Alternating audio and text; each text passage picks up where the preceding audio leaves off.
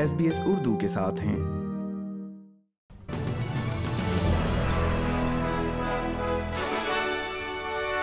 السلام علیکم سامعین، ایس بی ایس اردو پر آج کی خبروں کے ساتھ میں ہوں وردہ وقار۔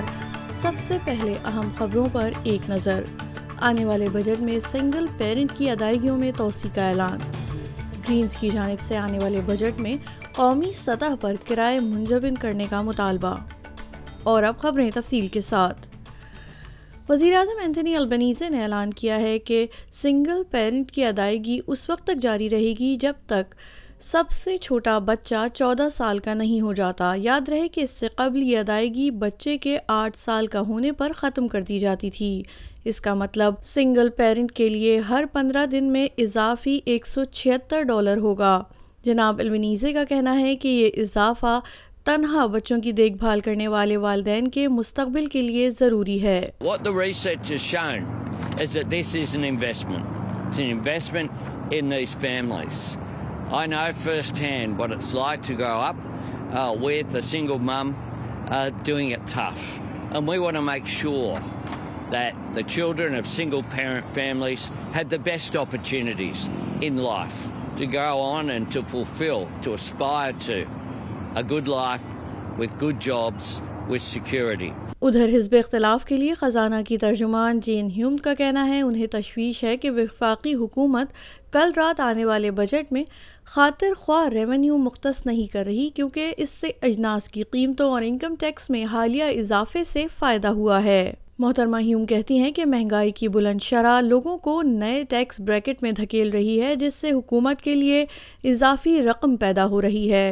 وہ کہتی ہیں حکومت کے لیے صرف یہ وعدہ کرنا کافی نہیں ہے کہ اس نے مہنگائی کے خلاف اقدامات کیے ہیں۔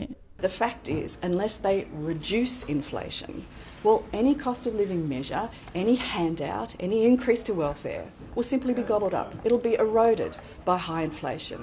And that's what we've seen from this government, inflation with a seven in front of it, three quarters in a row now.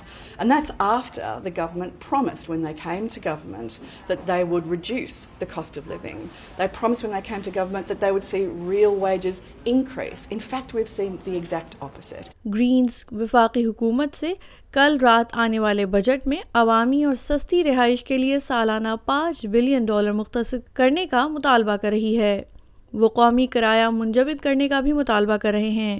Greens کے سینیٹر کا کہنا ہے کہ اس معاملے پر حکومت کی قانون سازی نام نہاد ہاؤسنگ فیوچر فنڈ جو اس سلسلے پر دس سالوں میں دس ارب ڈالر مختص کرے گا ناکافی ہے۔ وہ ہاؤسنگ فیوچر فنڈ کی تجویز کو ایسی حکمت عملی سے تشبیہ دے رہے ہیں جس سے پیسہ اکٹھا کر کے اسٹاک مارکیٹ میں جوئے کی طرح استعمال کیا جائے۔ Let's just step back for a moment and think about that as a mechanism for funding what is essentially an essential service. You wouldn't fund health or hospitals or education more broadly by putting money on the stock market and hoping the return would be enough to build schools or fund hospitals. So why would we treat housing that way? It just doesn't make sense. That's why the Greens want to see a direct investment from the government into affordable housing to actually build people the homes they need. سامعین، آپ سن رہے تھے S B S Urdu پر آج کی خبریں۔ Like کیجیے، شیئر کیجیے، تبصرہ کیجیے، فیس بک پر S B S Urdu follow کیجیے۔